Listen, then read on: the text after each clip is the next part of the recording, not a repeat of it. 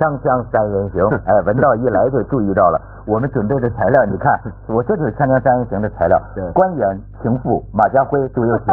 按照文法的这个同位词的意思 是，官员是马家辉，情妇是朱又廷。哎呦，果然因为马博士说他衣服脏，就说他坏话。所以啊，这个什么，这个做主持人是很不容易的，是吧？经常会引起一些误会，真的一些误解。但是有一件事儿。你很难说是误解了。现在这个全世界声讨俩澳洲那个电台主持人呐，也彻底没法做人了。呃，你咱们先看这个三张照片啊，全世界现在都在议论这件事情。我们可以看看，事关呢，凯特王妃怀了个孕，对吧？这是她老公了啊，在医院嘛，住院嘛。然后呢，俩澳洲主持人说是恶作剧，模仿英国女王和查尔斯王子。就这俩，嗯，这俩说是一种广播剧，你知道吗？就是，嗯，好，打到医院那个恶搞电话秀嘛。结果四十六岁的一个女护士信以为真，嗯，把王菲的这个孕情啊全说出来了，嗯，结果据认为啊，很可能这个女护士是觉得太丢脸了，在网上疯传呢，觉得太丢脸了，自杀身亡。这是这位四十六岁护士的家人留下两个孩子，她的老公说，我现在失去爱妻。心力交瘁，然后这俩澳洲这个主持人呢，他十号出来了，尤其是那女的说这崩溃了。当然，他完全想不到啊，这个我觉得等于是擦枪走火吧，让他们认为只是一个恶搞，就是在美国的一个恶搞情境秀里面常出现的事情，而且他们说，对他们之前有太多组的主持。澳大利亚，我不知道是在美国还是澳大利亚，他就已经做过这件事情。然后呢，他们模仿的口音很差劲，所以观众还觉得你这种那么烂的口音还敢去套消息什么？他们完全把它当做一个就像是我刚刚说的是实境秀在做，并不是像我们说我们记者去套消息那种私下利用这种手段去套一些真实的消息，再予以其他的一个证实以后再播出。他是整个就把这个就当这个秀在做出，就把对方嗯无意的一个对方变成了你。节目中的主角，但是这我们就叫玩线了嘛，就是说这个人家讲了，你光怨这俩主持人嘛，这不是直播节目，他是录音播出的，他后头有领导啊，领导决定播出的呀，对吧？或者你这么玩，嗯，总是你有一个。可是问题是，你回想一下，假如呃没有最后不出现这个护士自杀这件事儿的话，大家觉得这个东西有问题吗？嗯，大行其道，对吧？而且。关键在于，我想我们大家都是做媒体的，干这一行的，我们大家都没做过这种恶搞节目，但是我们知道这种节目到处都有。嗯。我们有谁做这行人，有谁猜得到，我这么一个恶搞电话打出去，出来的后果是这个女护士会去自杀？这个就坦白讲，这个是你是完全没办法预料。说狗仔队，他这么拍多少年了，但是他永远也猜不到戴安娜王妃会被他追死。对。对吧？他难道想吗？真出了这事儿，他也傻了。我前面也看到了一个呃，也是这是德国还哪里的一个整人节目。那整人节目就只是把一个电梯啊弄成一个鬼电梯，他让一个六十几岁的老太太进到电梯以后，那电梯突然停电，然后等到这个停电的时候，放了一个鬼娃娃，真的女孩子啊，她扮成一个很鬼的娃娃，站在电梯里面不停的对她尖叫，这是一个鬼故事的情况。我就想，如果那六十几岁的老太太真的被吓死了。她她被吓到，但是我想，如果她真的心脏病发被吓死，那这个节目可不可以存在？所以我意思说，大大家在玩这个道德的边缘的这个时候，都没有想过他最可怕的后果会是什么。而如果这个最可怕后果你可以接受，你再做呗。但他们大家都没有想过这件事。可是我在想，这是要我们要用一个一个案例来分析，不能具体笼统的讲原理。因为我觉得你说那个例子啊。我觉得凡是我们做节目，马上有个本能直觉说，老太太、老先生这玩意儿可不能随便下，对不对？这会出事儿。嗯。但是你坦白讲，我真的不会预料到或者能够计算到一个护士会因为这样子受到公众压力会自杀。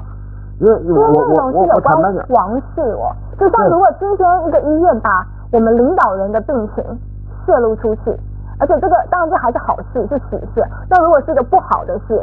泄露出去，想看他那个他会承受到的压力会是什么？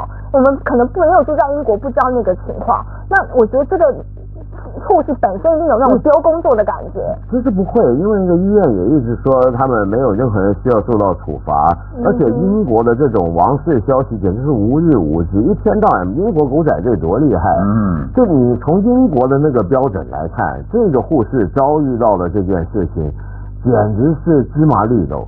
我觉得他是什么？他是一个，他可能本身也比较哎，脆弱一些，嗯然后跟着是一辈子，他可能比较是属于安静内向，忽然被推到公众面前这样的时候，他整个不适应了。你看，这就是文道说的这个人世无常，人无常。你知道，其实干咱们这行的人，慢慢你都觉得没什么风险了。你说啊，所有的男主持人都拼了命的要幽默，要搞笑，对吧？我跟你讲，就是我年轻的时候哈、会觉得啊，我可以讲很多笑话，对，但是现在随着年龄渐长啊，越来越不好笑了。为什么啊？这因为你见得多了呀，你想别人想的多了之后，你就会有这种不安全感。你觉得哦谁听了我这个笑话会怎么样？你知道吗？你这个人顾忌会变顾忌啊，会越来越大。有时候你初生牛犊的时候，你觉得拿他开开玩笑有什么了不起，嗯对吧？哎，但是呢，这个人越上岁数越胆小，实际上是你考虑别人呢、考虑多了，考虑多了。所以你这个就真是没办法。我现在发现电视啊，就两件事儿，一个你让人笑，要不你让人哭，就这俩就有收视率，对吧？好像这人不喜欢情绪正常，对。对不对？对。要不你有哎，两个如果真要相比啊，我宁愿选择让人笑，嗯，是，也笑比哭好嘛。对。那他们的目的就是希望让人笑啊，这个节目。对，这个电台节目其实是希望让人笑，而且还蛮妙的。这个澳大利亚这件事情发生之后，民众五成以上支持 DJ，澳大利亚人。现在不，澳大利亚媒体现在也骂说你英国人最虚伪了，哦。你们整天在那个那个狗仔队他们搞黄色搞得比这个厉害几倍。对，现在都来都来骂我们，所以我就说跟咱们这个中国很多时候说这个危机管理一样，嗯。就是你这个县长你别出事儿，你平常瞎玩我们也知道，对吧？你别出事，你玩出个甘露露，你这台就得停播，对不对？你没出事儿的时候，你早就这么播了，我们也没说什么。对。啊，这个和这个就是，所以我们常说嘛，这个贪官倒了，是因为他倒了，所以他成了贪官了。这说的好，所以我就觉得啊，这个呃，观众需要什么，这个事情啊，还真的是很有意思。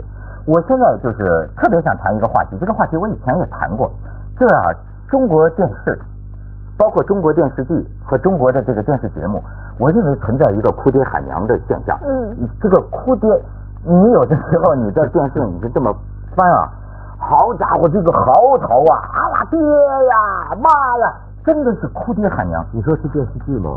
电视节目也有，电视节目也也也很厉害，而且你知道啊，这个你说这个话你要很谨慎，嗯，因为有许许多多上电视的人，他在电视上流泪啊是真心的，是对吧？这个不能够不能够污蔑人家，对，但是呢，我认为时至今日啊，也出现了相当一部分人，他心里很清楚，今天的任务就得哭，嗯，你或者你把大家弄哭了，你要不哭，你这个任务啊没有完成。我为什么敢说这个话？因为我作为主持人，我在我这么多年的行业生涯里，我就干过这件事儿。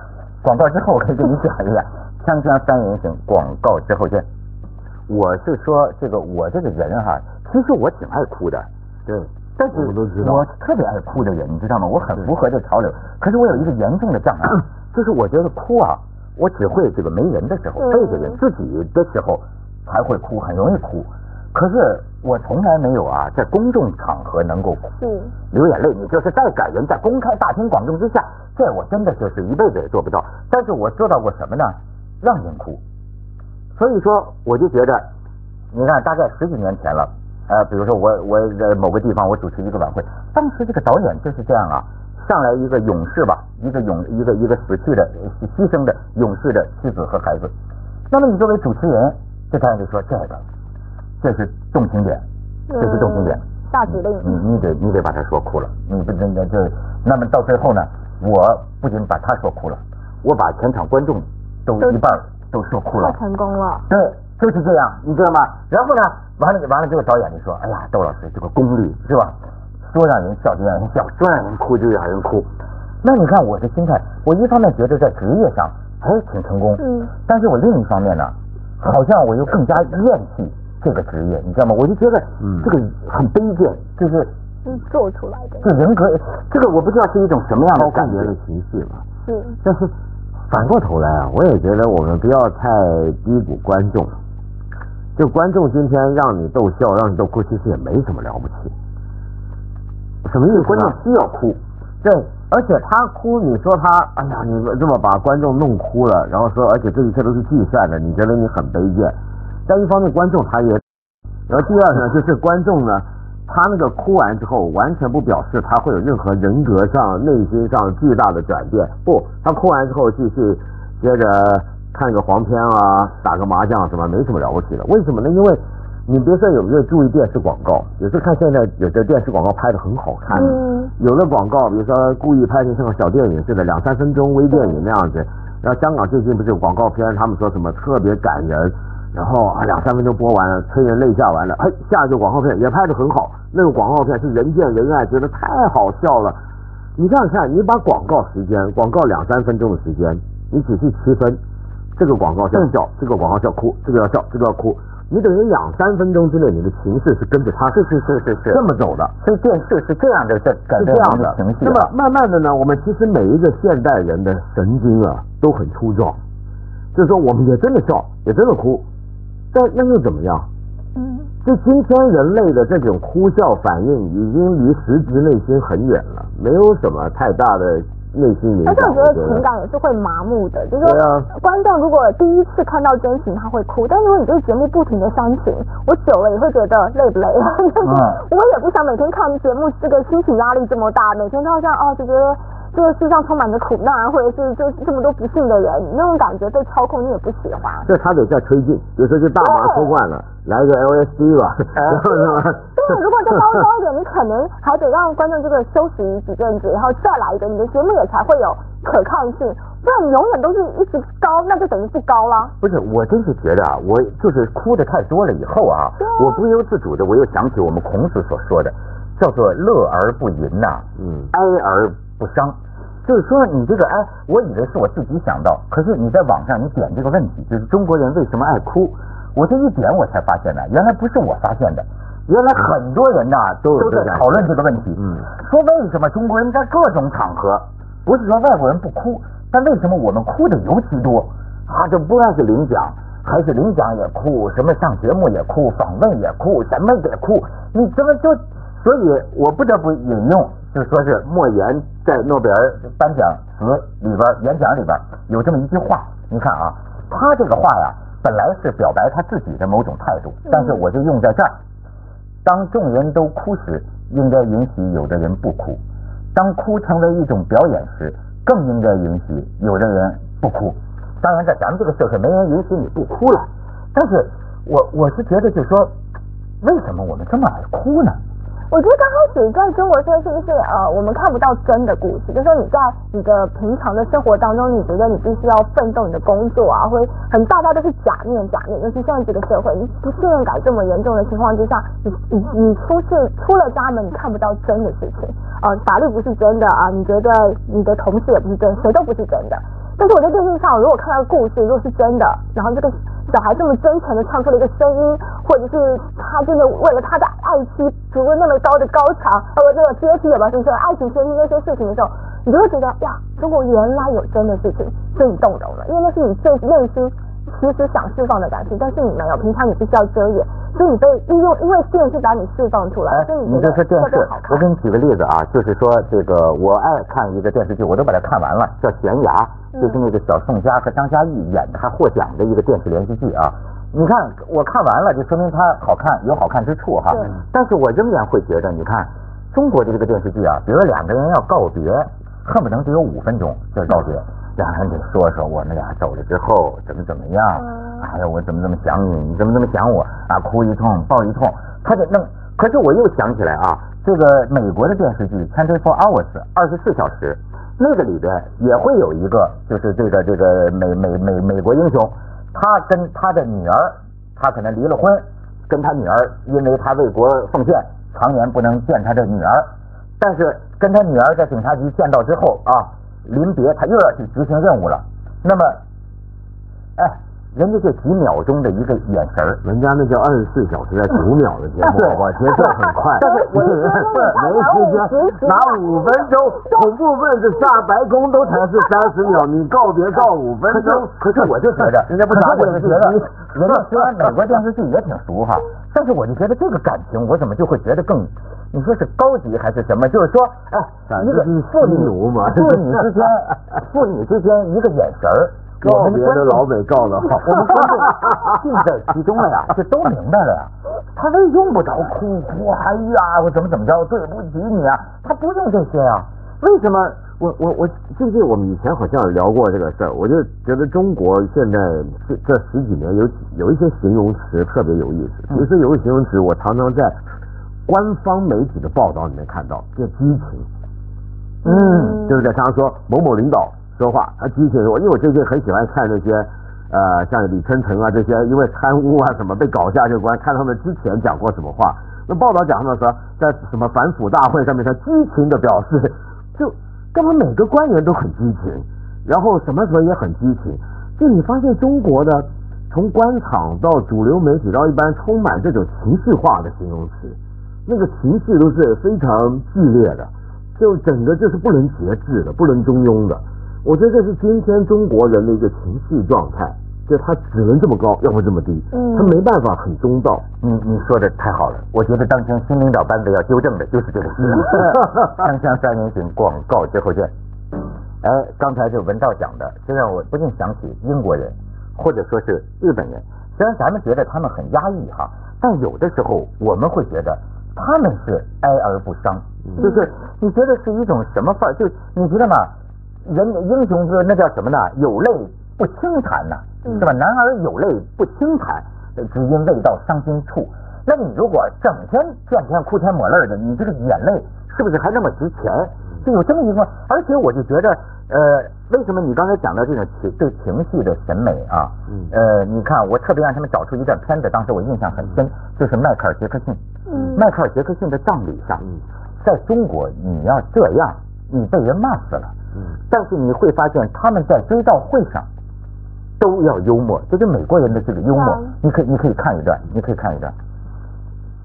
From there, Michael called me one day and said, I want to talk to you about being in a video, Remember the Time.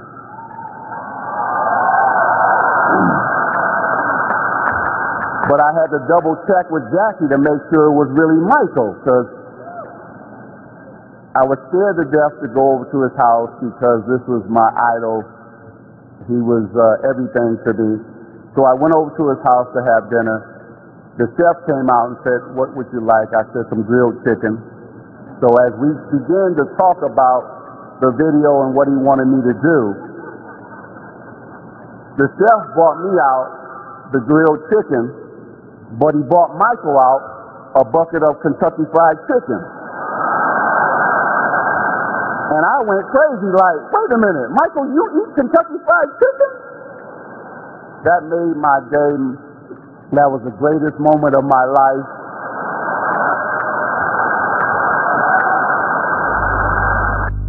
这一幕曾经留给我很深印象。文道，你说说，这又是一种什么文化？其实这这是很常见的嘛，就是一些尤其一些大人物去世的时候，他们常常会拿他的生前的笑话拿出来开玩笑，让大家记住的是要是他的好玩的美好一面。只要你那个笑话有这个作用，当然也有时候有人在葬礼上说笑话是要真的是嘲笑那个死者，但是也也不坏。其实就比如说爱尔兰人就很爱这样子嘛，但是那个就是为了让人觉得这个人这家伙这混蛋。他当年骗了我钱，拿了我五块，什么什么，但是那是种无伤大雅的。这跟我国真是国情不同，就国家不是国情真不同其实。再回过头来讲啊，中国人以前恐怕也不是这样，就中国人不从来不会像他们那样在葬礼开玩笑，那中国人从来也不是那么的情绪剧烈的。就我们看以前的因为清末的那些洋人传教士或什么来中国，他们形容，比如说中国很多的呃，他们来往一些比较官员或文人阶级，他们常常注意到一点，是他们温文尔雅，嗯，就说话很多的保留，不直接、不坦白，这是常常外国人对中国人的一个看法，对不对？但是里面包含着一个情绪上的克制，就很奇怪。就今天中国这种这种东西不见。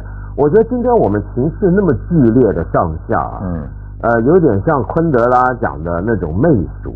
昆德拉讲媚俗是什么？他讲，比如说当年他们捷克共产党集会，然后全体人民都要堆着笑脸，在那笑，嗯然后大家一起哭，领导死了。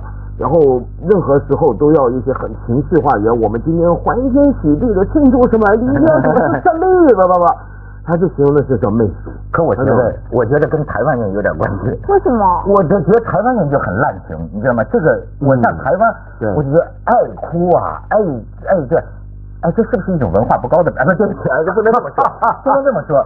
你看台湾特，别爱哭吗？你不觉得，或者说爱打呀，哎，这个这个我跟你讲，特别很滥情上，可能讲到政治，我我只会讲到滥情，就想到政治的悲情啊，那些就是嗯可能在情绪面上很容易被煽动啊，就一起好像觉得就是被欺负很久、压抑很久的台湾人啊，就就是为了一种凝聚。所以我觉得刚刚我闹出那种是一种统一的情绪，就是领有些政治在，他会用情绪的一个控制统一呢，来达成他的一个领导的一个作用。但我还要讲的就是说，当是想到我自己，就是我妈常跟我讲说，就是你容易被人家激怒的时候，表示你这个弱点被戳中，或者说你在他身上反映出你自己的弱点，他们你的包容性很小，你做别人的这件事情，其实这个社会包容性太小，他很容易被触动，你太容易被刺激了，因为你被。接着下来为您播出《西安楼冠文明启示录》。